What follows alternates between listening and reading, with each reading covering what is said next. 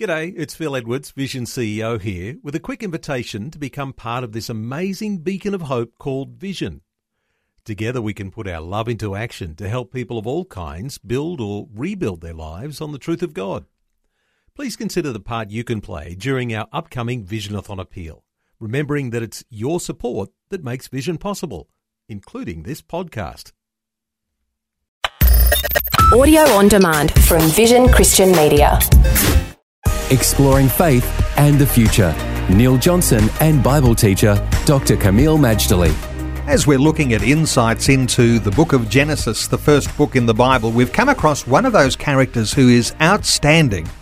The character of Abraham. Abraham was a very, very interesting character and very important to the way that the whole Bible holds together.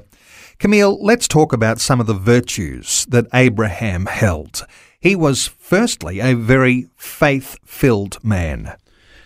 Abraham is the template of the person of faith, male and female.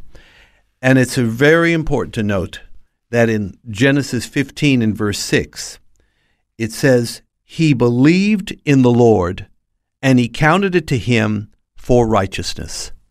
Very, very significant. Abraham became righteous, not because of what he did, good works, being religious, or so on. He was counted righteous in the eyes of God for one reason he believed. He believed what God said, and he also did what God required. That is the beginning of a God pleasing life. And please note, Neil, Abraham had righteousness by faith centuries before there was the law of Moses. The law of Moses, do this and live, never canceled out faith. The law came for other reasons, which we could get to in some other time. Galatians is adamant because Abraham came first, righteousness by faith came first, and has never been nullified. We also become righteous by believing the gospel and obeying what Christ commands. The other thing that Abraham is known for is his friendship with God. Abraham is actually called the friend of God. He's the man of faith, and he's also the friend. Two easy things to remember. What does it mean to be the friend of God? Well, first of all, you have to have faith. Otherwise, you can't do anything with God. You won't even get the time of day. By faith, we please God. But the second thing Abraham did, and it's not as readily well known, but Abraham was an amazingly obedient man. How obedient? When God told him in chapter 17 that he and his household needed to be circumcised.